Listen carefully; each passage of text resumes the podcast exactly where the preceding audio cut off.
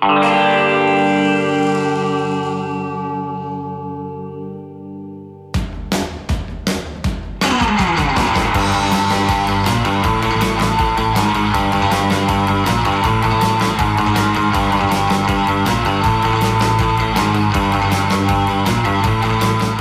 φίλοι χαίρετε, είναι το Uncut by One Man, το podcast το οποίο εξακολουθεί για κάποιο άγνωστο λόγο ε, να μου εμπιστεύονται ε, τα μεγάλα κεφάλια του One Man, ε, πιστεύοντας προφανώς ότι κάνω καλή δουλειά, κούνια που τους κούναγε.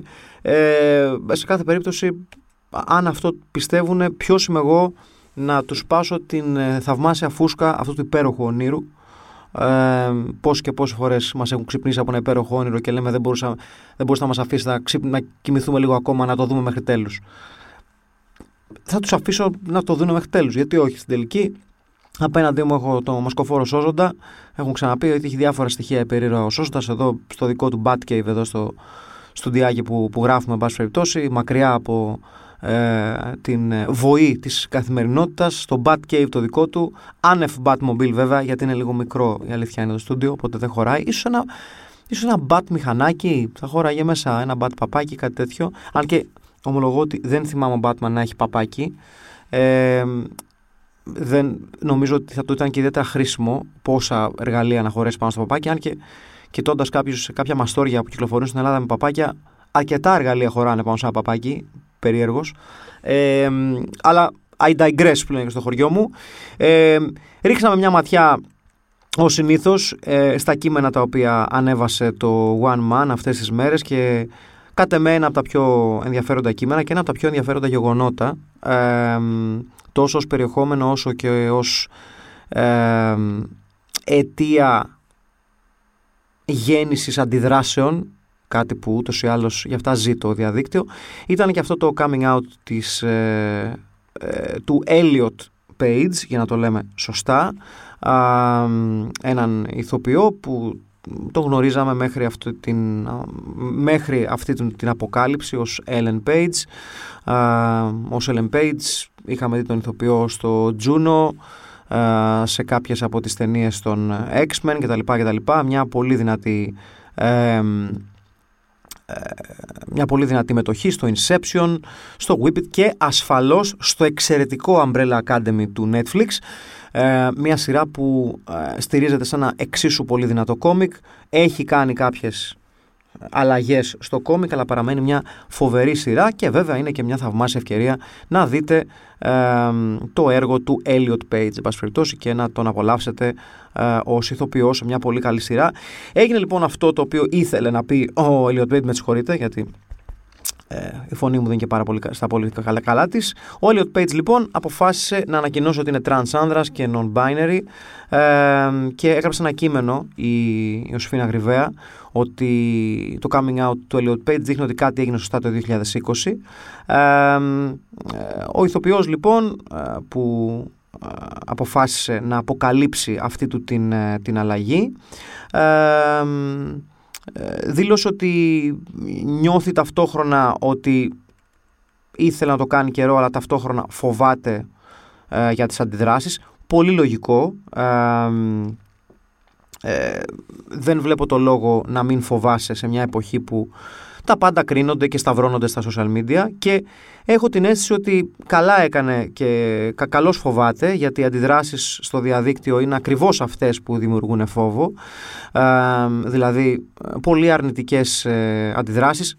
Σαφώς και, υπήρχαν και υπήρξε και, μια, και ένα τσουνάμι θετικών αντιδράσεων αλλά εγώ περισσότερο θέλω να σταθώ στις αρνητικές αντιδράσεις γιατί δείχνουν ότι γενικότερα έχουμε πολύ δρόμο ακόμα να διανύσουμε ως ε, human species, ούτε καν δηλαδή ως χώρα ή ως οτιδήποτε άλλο. Και δεν μένω δηλαδή μόνο σε αντιδράσεις που είδαμε στα ελληνικά site, αλλά σε αντιδράσεις που είδαμε γενικά. Ε, και προσπαθώ να καταλάβω ε, ειλικρινά κάθε φορά που βλέπω κόσμο να, να αντιδράει πολύ αρνητικά σε θέματα που έχουν να κάνουν με τις σεξουαλικές επιλογές και τον σεξουαλικό προσανατολισμό και την σεξουαλική αν θέλετε οριοθέτηση που κάνει ο καθένας ε, γιατί αυτό προκαλεί τόσο μεγάλη οργή και τόσο μεγάλη αρνητικότητα γιατί το να προκαλείς θετικές αντιδράσεις καλό είναι δεν πειράζει κανέναν ίσα ίσα που ε, σε υποστηρίζει και σε ενισχύει αλλά το τσουνάμι αρνητικών αντιδράσεων σε τέτοια θέματα πραγματικά ε, με βρίσκει πολλές φορές να ξύνω το κεφάλι μου. Όχι επειδή έχω ψήρες, αν και είχα στο παρελθόν. Ε, μάλιστα, ε, ακόμα θυμάμαι όταν ήμουν στον Ήπιο και ένας φίλος μου, θα πω, το λέγανε Λεωνίδα, δεν θα πω το επώνυμό του. Ε, τον πότιζε εκεί η μάνα του με ξύδι στο μαλλί, μύριζε ξύδι top και γενικότερα ε, γινόταν αντικείμενο θερμότατου bullying στον Ήπιο. Οπότε και εγώ έπρεπε να μπαίνω στη μέση και να προστατεύω τον ξιδάτο φίλο μου. Να είναι καλά, όποιαν είναι ο, ο Λεωνίδας. Ε, φαντάζομαι ότι πλέον δεν λούζεται με ξύδι ή αν λούζεται με ξύδι καλά κάνει δεν βρίσκω κάτι κακό σε αυτό. Α βάλει και λίγο μπαλσάμικο, γιατί είναι και της μοδός τα μπαλσάμικα σαλάτες. Γιατί όχι στα μαλλιά, δηλαδή μπορούσα να το θεωρήσει ως κερί ή κάτι τέτοιο. Δεν ξέρω. Ε, Επιστρέφοντας στον Elliot Page, λοιπόν, ε, ε, το, η ανακοίνωση που έκανε ε, ήταν πάρα πολύ όμορφη ότι νιώθει απίστευτα ευγνώμων για όλους εκείνους τους ε, φοβερούς ανθρώπους που τον βοήθησαν ε, να φτάσει μέχρι αυτό το σημείο του ταξιδιού του ε, και ότι θέλει να συνεχίσει να, ε, να δουλεύει για να κάνει τον κόσμο καλύτερο. Δεν βρίσκω τίποτα κακό σε όλο αυτό και όταν κάποιος εκφράζει το απλό, δηλαδή ότι θέλει επιτέλους να εκφράσει αυτό που είναι και ότι ευελπιστεί να βοηθήσει και άλλους ανθρώπους να εκφράσουν αυτό που είναι, οτιδήποτε και αν είναι αυτό, και ότι θέλει να κάνει τον κόσμο καλύτερο και πιο ανοιχτόμυαλο και πιο ικανό να αποδεχτεί ότι ξέρεις τι, όταν κάποιος θέλει να δηλώσει κάτι που είναι κάτι τόσο προσωπικό σεξουαλική σου ταυτότητα, ε, το να υπάρχουν άνθρωποι που λένε Ελά μου τώρα γιατί το είπα αυτό να τι μας νοιάζει εμάς. Αν πραγματικά δεν σε νοιάζει, τότε δεν νιώθεις την ανάγκη να το εκφράσεις. Απλά συνεχίζεις τη μέρα σου. Ε, το προβληματικό της ιστορίας είναι ότι ε, έχουμε μια τέτοια σχέση με το σεξ, ε, μια τόσο κομπλεξική σχέση με το σεξ ως είδος θα έλεγα εγώ και όχι ως χώρα, αν και γενικά στην Ελλάδα έχουμε έτσι μια αρκετά προβληματική σχέση με τη σεξουαλική ταυτότητα κυρίως επειδή η Ελλάδα παραμένει προσκολλημένη θέλοντας και μη ε, σε αυτό το τρίπτυχο του πατρίς θρησκεία οικογένεια το οποίο η αλήθεια είναι περιορίζει πάρα πολλές συμπεριφορές και πάρα πολλές έτσι, κατευθύνσεις και αντιλήψεις. Ε, γενικότερα έχουμε πολύ δρόμο να καλύψουμε ακόμα και έχουμε δρόμο να καλύψουμε γιατί ε, για πραγματικά λόγους που δεν αντιλαμβάνομαι πλήρως. Έχω και εγώ τις ιδέες μου, αλλά όλοι μας έχουμε ιδέες, γιατί όλοι μας έχουμε κολοτρυπίδες, οπότε δεν θα πω τις δικές μου. Ε, είναι λες και το να δηλώνεις κάτι το οποίο είναι έξω από την από το normality ας πούμε του άντρας, γυναίκα, Αδάμ και Εύα whatever αν και ποτέ δεν αναφέρω το θίδι, δηλαδή γιατί δεν αναφερόμαστε στο θίδι. Ο διαμαντής δηλαδή σε πηγάδι κατούρισε. Δεν είναι ωραίο. Ε, όταν βγαίνει έξω από αυτό ε, και μιλάμε πάντα για αυτό που λέμε στο χωριό μου consenting adults, έτσι, δεν μιλάμε για να επιβάλλεις την σεξουαλική σου κατεύθυνση πάνω στον άλλον, δεν ε, εννοούμε να την επιβάλλεις με το ζόρι σε κάποιον ή σε κάποιον ε, ή σε κάποιο άτομο το οποίο δεν μπορεί να αποφασίσει ο μόνος, δηλαδή κάποιο παιδί ε, νεαρής, πολύ νεαρής ηλικίας ή κάποιο άτομο με ε, ψυχικά ή ψυχιατρικά προβλήματα ή κάτι τέτοιο, προφανώς και βγαίνει έξω από την εξίσωση αυτό. Δεν μιλάμε γι' αυτό, γιατί εκεί μιλάμε, κάνουμε μια άλλη κουβέντα. Ως, όταν έχει να κάνει με τις σεξουαλικές επιθυμίες και τη σεξουαλική ταυτότητα ενός ανθρώπου και πώς αυτή συνδυάζεται και ευδοκιμεί σε μια σχέση με έναν άλλο άνθρωπο που θέλει να είναι σε αυτή τη σχέση και θέλει να είναι με αυτόν τον άνθρωπο ή με αυτούς τους ανθρώπους, δεν καταλαβαίνω γιατί υπάρχει τόσος κόσμος που λέει ε, αυτό είναι αηδία, αυτό είναι σύγχαμα, έτσι δεν το θέλει έτσι ο Θεός ή, ή οτιδήποτε άλλο. Ε, εγώ θα πρότεινα ε, με αφορμή αυτό το coming out του Elliot Page, του Elliot Page πλέον, από, από εδώ και στο εξής, ότι θα το ξαναπώ για μια ακόμη φορά, εάν δεν μας κάνει η σεξουαλική ταυτότητα ενός άλλου ή μιας άλλης ή των άλλων, ε, μπορούμε κάλλιστα να το βουλώνουμε και να μην θεωρούμε ότι μας πέφτει λόγος να κατακεραυνώσουμε αυτό το άτομο, ε, να τον σταυρώσουμε κοινωνικά, να τον ε, ε, αναγάγουμε ή μάλλον να τον ανεβάσουμε ή να τον κατεβάσουμε στο ράφι ε, του αλόκοτου, του ανώμαλου, του εξωπραγματικού, του μη κοινωνικά αποδεκτού. Μη κοινωνικά αποδεκτές θα έπρεπε να είναι οποιασδήποτε απόψεις περιορίζουν και προκαλούν φόβο. Τίποτα παραπάνω όλες οι υπόλοιπες απόψεις οφείλουν να είναι ε, αποδεκτές. όλες οι απόψεις που εκφράζουν ε, μία θέση χωρίς αυτή να επιβάλλεται σε κάποιον ή σε κάποιους ή σε ομάδες ανθρώπων ε, και όποιες ιδέες εκφράζονται χωρίς ε, να κηρύττουν μίσος θα έπρεπε να είναι τουλάχιστον συζητήσιμες. Αλλά στην εποχή του διαδικτύου ε, και στην εποχή του clickbait ασφαλώς είναι πολύ πιο εύκολο ε, να προτείνεις και να προωθείς απόψεις οι οποίες δημιουργούν τσακωμό, ένταση, ε, υπερβολή και κακά τα ψέματα μαλακία. Αυτό ήταν νομίζω το, το ζήτημα το οποίο έχει προκύψει με, την, με το coming out του Elliot Page. Σε περίπτωση που θέλετε να διαβάσετε περισσότερα μπορείτε κάλλιστα να πάτε και στο αντίστοιχο κείμενο της ε, Ιωσήφινας Γρυβαία το οποίο ανέβηκε στις ε, 2 Δεκέμβρη στην πλατφόρμα, στο One Man. Ε, και να πάμε σε ένα λιγότερο σοβαρό θέμα, γιατί αυτό το οποίο αναφέραμε είναι πολύ σοβαρό, να πάμε σε ένα κείμενο ψυχής, μια κατάθεση ψυχής του Νίκου του Σταματίνη, ο οποίος έγραψε ένα κείμενο για το Football Manager, το οποίο το έπιασε μετά από 10 χρόνια και κατάλαβε ότι μεγάλωσε. Λοιπόν, παιδιά, και Νίκο, αγαπημένο μου, λοιπόν, να τα, να τα πάρουμε ένα-ένα. Δεν μεγαλώσαμε επειδή πιάνουμε αργοπορημένα ή μετά από πέρασμα χρόνων το Football Manager. Αυτό μεγάλωσε. Δηλαδή, για όνομα του Θεού, έπιανες παλιά ένα ωραίο football manager, έστεινε στην ομάδα σου σε 10 λεπτά, ας πούμε, ε, έπαιζες τα παιχνιδάκια σου, είχες ένα μπλοκ τριών ωρών και σε τρεις ώρες προχωρούσες και ένα τρίτο της σεζόν. Ωραία πράγματα, έκανες μεταγραφούλες σου, μπαμ μπαμ. Τώρα, το football manager, από εκεί που παλιά ήταν ένα για να το πάμε στο μεγάλωσε, ένα νέο παιδί με την ενέργειά του, με τον μπρίο του, με το έτσι του, με το αλλιώς του, τώρα είναι ένας συνταξιούχος στο football manager. Θέλει τα πάντα με το χρόνο του. Να στα εξηγήσει, να του τα εξηγήσεις και εδώ του να κάνεις αυτό και εδώ του να κάνεις εκείνο και περνάνε τρεις ώρες και στις τρεις ώρες δεν έχεις καταφέρει να κάνεις τίποτα. Ούτε να στήσεις σύστημα. Γιατί σου λέει, ναι, περίμενε. Το σύστημα που θες, θες να είναι ε, 4-4-2 απλό ενισχυμένο, να βάλουμε λίγο θυμάρια πάνω ρίγανη, έχεις μιλήσει με τους παίχτες. Α, σε γουστάρουνε, δεν σε γουστάρουνε. Τι θα κάνεις μετά. Να σου πω, τα μπακ θα ανεβαίνουν ψηλά ή χαμηλά. Ε, το half το ένα θα μένει πίσω και αν μένει πίσω, πώς θα μένει πίσω; Θα μένει στο ένα πόδι, στα δύο πόδια. Θα είναι με πλάτη, θα είναι με στήθος, θα φοράει σουτιέν, ε, θα φοράει φόρμα κίτρινη, μοβ, πράσινη, κίτρινη, μοβ, πράσινη, κίτρινη, μοβ, πράσινη. Τι θα γίνει; Ε, αυτό δεν παιχνίδι, ρε παιδιά, sorry κιόλας. Αυτό είναι ένα μαρτύριο. Έχει καταντήσει πλέον το football manager η αρρώστια μας παλιά να είναι ένα μαρτύριο. Μαρτύριο. Α ας το πούμε ανοιχτά. Και αν υπάρχουν εκεί έξω υποστηρικτές του football manager, παιδιά, έχετε πάρα πάρα πολύ χρόνο στα χέρια σας. Τέλος. Αυτό δεν είναι καλό. Πώς θα γίνει τώρα δηλαδή. Εάν είσαι ένας νορμάλ άνθρωπος που η ζωή σου χωρίζεται σε γενικότερα ευδιάκριτα και σχετικά άνετα κουτάκια χρόνου τύπου αυτό το κουτάκι είναι για το πρωινό μου ξύπνημα. Αυτό το κουτάκι είναι για τη δουλειά μου. Αυτό το κουτάκι είναι για την επιστροφή μου στο σπίτι. Αυτό το κουτάκι είναι για τις δουλειές που κάνω με τους λογαριασμούς που πρέπει να πληρώσω. Αυτό το κουτάκι έχει... είναι για το φαγητό που καταναλώνω στη μέρα μου. Και αυτό το κουτάκι είναι για την διασκέδασή μου. Η διασκέδασή μου λοιπόν κάπου εκεί μπαίνει το football manager. Ωραία, πάρα πολύ ωραία. Λοιπόν, δεν γίνεται όμως, ρε παιδιά, το κουτάκι αυτό να είναι container για να μπορέσεις να περάσεις μια αγωνιστική football manager. Δηλαδή, έλεος.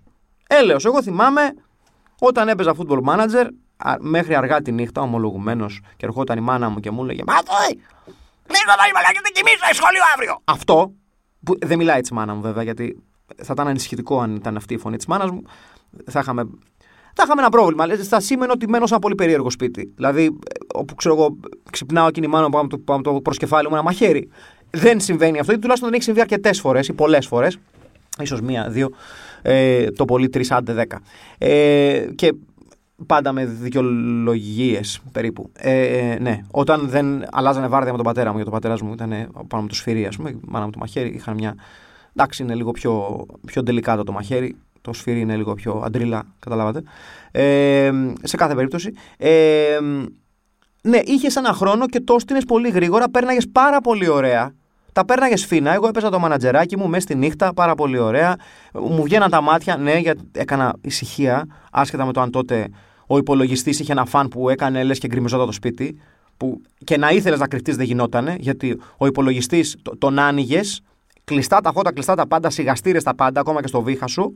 Και ο, ο υπολογιστής του έλεγε: Σε παρακαλώ, μην κάνεις φασαρία, θα ξυπνήσουν οι γονείς βγεις θα μας πάνε μέσα. Κάνε ησυχία, σε παρακαλώ πολύ. Και το μόνο που εγώ ήταν σου λέει υπολογίζεις, ναι, ναι, το κοιτάξει το, το, αυτός το 386 που είχα τότε. Και άναβες το κουμπί και κάνε. «Ε, αυτό. Εντάξει, δε, δεν το κρύβε εύκολα. Αλλά αυτή ήταν η τεχνολογία τότε. Σήμερα η αλήθεια είναι πως τα fans ακόμα. Τα fans, όχι τα fans, έτσι που τα μπερδεύουμε. Ε, τα fans, το, το, το, το, ο μηχανισμός ενός υπολογιστή ομολογουμένω είναι πιο ήσυχος. Αυτό το δίνω στην εξέλιξη των πραγμάτων. Έτσι. Οι υπολογιστές έχουν μάθει να είναι πιο ήσυχοι, αλλά αυτό δυστυχώς ως εξέλιξη, ως θετική εξέλιξη, δεν αντικατοπτρίζεται και στο football manager. Διότι δεν μπορεί φίλες και φίλοι, να έχουμε προχωρήσει μπροστά, να έχουμε κάνει βήματα προόδου και το football manager να κάνει βήματα προς τα πίσω. Και από εκεί που είναι ένα διασκεδαστικό παιχνίδι, να σου βγάζει και εγώ δεν ξέρω τι, να, να βγάζεις σπηριά από το άγχος. Και να θες, ας πούμε, δυόμιση χρόνια για να τρέξεις πέντε αγωνιστικές. Σας παρακαλώ πάρα πολύ. Κάπου λίγο να βάζουμε ένα τέλο. Αυτά δεν είναι video games πλέον, φίλες και φίλοι. Αυτά είναι, ε, πώς το λένε, training, αυτό, προγράμματα που έχουν για τους αστροναύτες. Κάπου λίγο να τα βάζουμε σε μια σειρά. Έλεος πλέον. Και συγχωρήστε μου την ένταση, αλλά νιώθω το, την, την πίεση του Νίκου του Σταματίνη από αυτό το κείμενο που έγραψε. Το έπαιξα football manager μετά από 10 χρόνια, κατάλαβα ότι μεγάλωσα. Αλλά δεν φταίει ο Νίκος Σταματίνης. Το football manager φταίει. Και φταίνε, φταίτε κι εσείς που το παίζετε ακόμα. Μην παρεξηγηθώ. Το, το παιχνίδι, όχι. Που και να το παίζετε, δεν έχω θέμα. Απλά μην το κάνετε, ας πούμε, σε ώρα εργασίας και σας δει κανένας συνάδελφος και σας πει, ξέρω εγώ, απαράδεκτη συμπεριφορά κτλ, κτλ. Γενικά μην το παίζετε εν ώρα εργασίας, τουλάχιστον μην το παίζετε κυριολεκτικά. Μεταφορικά μόνο. Μεταφορικά. Μεταφορικά. Ή αν χρειαστεί να το παίξετε, πηγαίνετε κάπου να μην σας βλέπουμε. Σε μια ντουλάπα που δεν χρησιμοποιεί καθαρίστρια, οπότε μην ανοίξει και πει Μα Παναγιά μου ένας ανώμαλος. Κατά πάσα πιθανότητα θα σας απολύσουν αν γίνει κάτι τέτοιο και δεν είναι εποχές για να σας απολύουν Χριστουγεννιάτικο. Έτσι. Ή οποιαδήποτε άλλη εποχή, αλλά πόσο μάλλον τα Χριστούγεννα. Τώρα να γυρίζει σπίτι Χριστούγεννα από εκεί που περιμένουν να σε δουν να πας με κανένα δώρο και να σου λένε ε, ε, Μας έφερες δώρα. Όχι, με απολύσανε για τον έπαιζα. Σαν γκελάρισμα δεν είναι πολύ καλό. Αλλά OK. Okay. Παιδιά, η ζωή είναι δύσκολη και όπως έχω ξαναπεί πολλές φορές και ο μπακλαβάς γωνία. Και για να φύγουμε λίγο από τα θέματα του One Man, γιατί υπάρχουν και άλλα πράγματα εκεί έξω πέρα από το One Man. Πιο σωστά, υπάρχουν και πράγματα εκεί έξω τα οποία δεν τα καλύπτει το One Man. Καταλάβατε; Ένα 1% ρε παιδί μου, πώς να σας πω. Ε, αυτές τις μέρες ένα από τα θέματα συζήτησης εκεί έξω και λογικό είναι είναι τα ντράβαλα με τις εταιρείες courier.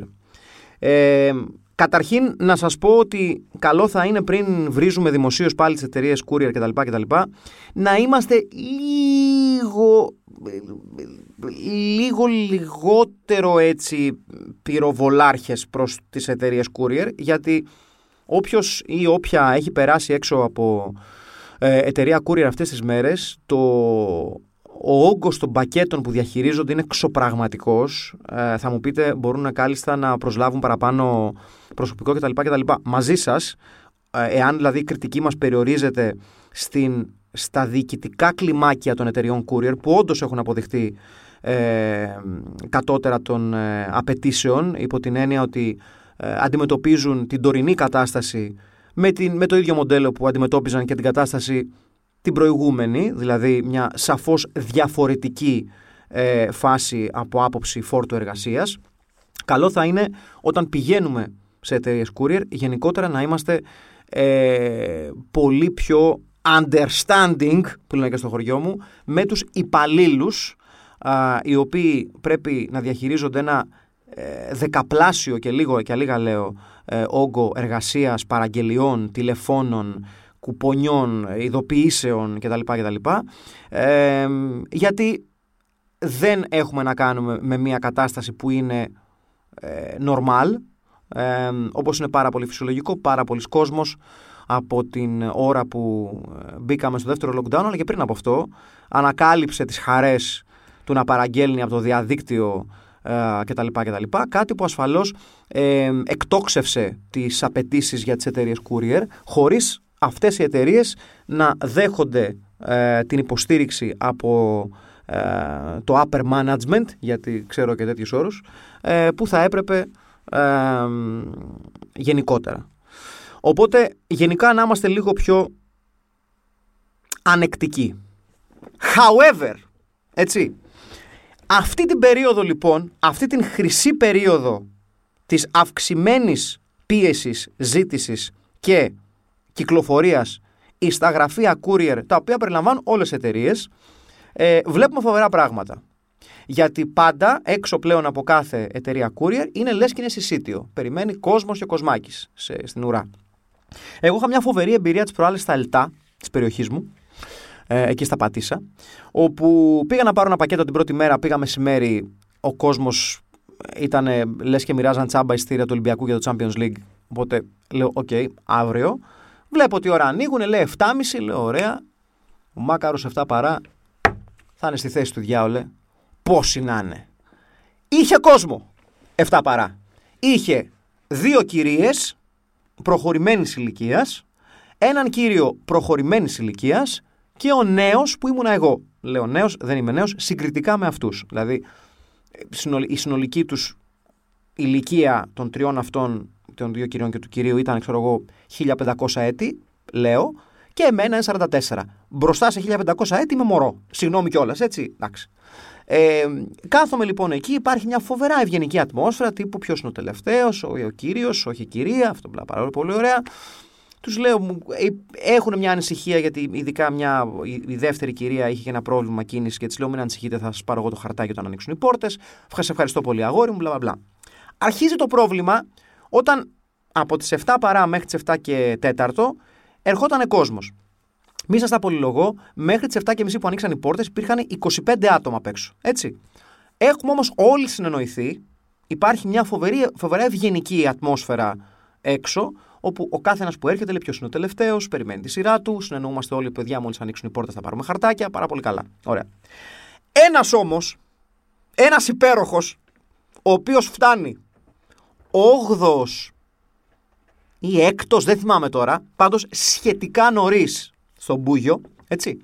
Φτάνει λοιπόν με τη μάσκα πηγουνάτη, έτσι, γιατί αν δεν προστατεύσει το πηγούνι σου, δεν πας πουθενά, με τσιγάρο, να το πούμε κόσμια, το, να το, που, ξεκάθαρα να τρώει το φαΐ του και ενδεχομένως και των άλλων, όταν αυτοί τρώνε, τους κάνει πέρα και το τρώει, ας πούμε, για, τέτοια, για, για, τέτοια, για τέτοιο κυβισμό μιλάμε, ο οποίος φτάνει με τσιγάρο και κάνει Έλα, ποιος, ποιος είναι τελευταίος; Λέω εγώ ε, ε, εγώ νομίζω είπε. Νο, α, μπράβο, ναι, ήταν. Ήμουνα τέταρτος εγώ και αυτός έφτασε πέμπτος. Αυτό. Μου λέει ποιος είναι ο τελευταίος, λέω εγώ. Και μου λέει από κοντά, χωρί να φοράει τη μάσκα. Εσύ τελευταίος, λέω ναι. Α, ωραία, ωραία, ωραία, ωραία. Θα περιμένω. Λέω μπράβο σας. Περιμένει λοιπόν. Και πάνω στην ώρα που αν, πάνε να ανοίξουν οι πόρτες, έρχονται οι υπάλληλοι, κάνει αυτός μια προσπάθεια. Ε, ενώ έχουμε πει 15 φορές με όλους τι ώρα ανοίγουν 7.30, τι ώρα ανοίγουν 7.30, τι ώρα ανοίγουν 7.30, πάει μπροστά στην πόρτα και καλά να ρωτήσει. Και κάνει, Ε, τι ώρα ανοίγεται! Και κάνει υπάλληλος, λέει 7 και μισή. Α, και μένει μπροστά στην πόρτα. Μήπως το κλέψει και μπει πρώτος. Του λέει μια γριά, κύριε, ε, να πάρουμε όλοι χαρτάκι με τη σειρά. Κάνει αυτό, ε, βεβαίως, τι, ε, βεβαίως θα πάρουμε χαρτάκια με τη σειρά. Πάρα πολύ καλά. Βλέποντας λοιπόν ότι απέτυχε αυτό το σχέδιο, του να κλέψω την πρωτιά, αλλά δεν το κάνεις αυτό σε επαγγελματίες, σε, σε ηλικιωμένες που το έχουν το ελτά επάγγελμα. Έτσι, δεν, δεν παίζεις τέτοια μπάλα με αυτές τις κυρίες, δεν το κάνεις.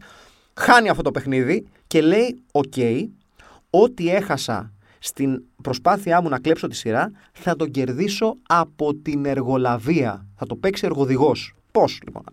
Πάνω λοιπόν που ανοίγουν οι πόρτες, λέει μισό λεπτό να πάρουμε χαρτάκια. Έτσι, πηγαίνει αυτό στο μηχάνημα λοιπόν, κανονικά τσιγάρο, πηγουνόμασκα κτλ. κτλ.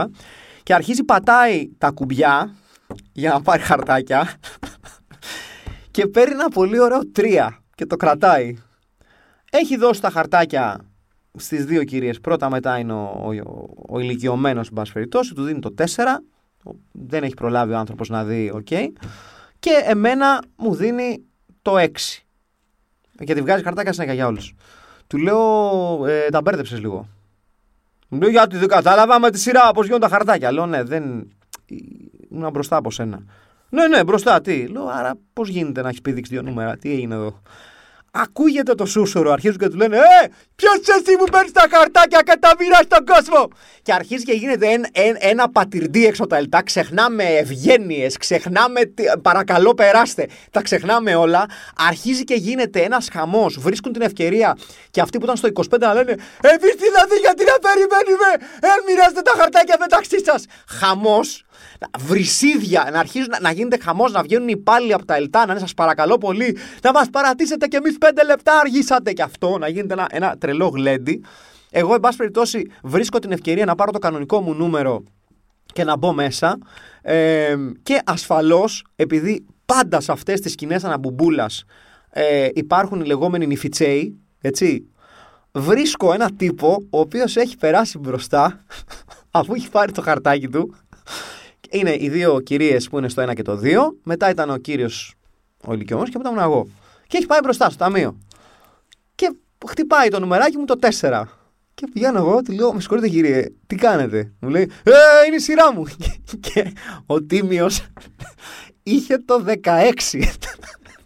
και του λέω: Μα έχετε το 16. Και λέει: Ε, ναι, ναι, το 16 δεν δε εξυπηρετείτε. Και του κάνει πάλι, Όχι κύριε, το 4. Ε, εντάξει ρε παιδιά, εντάξει, δεν είναι μακριά το νούμερο. Τι δεν είναι μακριά το νούμερο. Του λέω, κύριε, περάστε, σας παρακαλώ πίσω. Κάντε μου τη χάρη, παρακαλώ. Μου λέει, Μα μου λέει, έχω να πάω στη δουλειά μου. Του λέω, και εγώ έχω να πάω στη δουλειά μου. Ε, είμαι, μεγάλη, είμαι μεγαλύτερος ηλικία. Του λέω, Δεν με απασχολεί ιδιαίτερα. Ε, είμαι κουρασμένος. Και, και, και, εδώ πετάγεται η πιο ξινή από τις υπαλλήλους των ΕΛΤΑ, γιατί επαναλαμβάνω πολύ πρωί και του κάνει. Με συγχωρείτε κύριε, πότε προλάβατε; και κουραστήκατε. Και γενικά όλο αυτό το σουρεαλιστικό σκηνικό το οποίο έζησα μου άρεσε πάρα πολύ. Είχα ξεχάσει το μεγαλείο του να παλεύεις για τα πρώτα νούμερα. Είχα να το περάσω από μια ιστορική στιγμή στον ΟΑΕ που έπρεπε να πηγαίνεις από τις 6 το πρωί για να πάρεις νούμερο γραμμένο στο χέρι με μαρκαδόρο από τον security σε κομμένα κομμάτια τετραδίου διεθνές, έτσι. Αλλά that's a story for another time. Την κρατάω για άλλη φορά, παιδιά. Μου επιτρέπετε, γιατί είναι πραγματικά μια υπέροχη ιστορία. Και θα την πούμε σε, μια, σε ένα τα επόμενα, επόμενα podcast. Για την ώρα, εγώ οφείλω να σας πω, σας ευχαριστώ. Ένα μεγάλο ευχαριστώ που μείνατε να με ακούτε να λέω τι μπουρδες μου. Ε, να ευχαριστήσω το Σόζοντα που διαχειρίζεται την κονσόλα του ήχου και ανανεώνουμε το ραντεβού μας για την άλλη εβδομάδα με ένα ακόμα Uncut by One Man. Ήμουν ο Μάκης Παρασημακόπουλος και κατά πάσα πιθανότητα θα παραμείνω εκτός αν πέσει ένα πιάνο στο κεφάλι μου και με πατήσει κάποιο φορτηγό ή ταυτόχρονα και τα δύο που θα είναι πολύ ωραία είδηση για το βραδινό δελτίο. Να είστε καλά, γεια χαρά!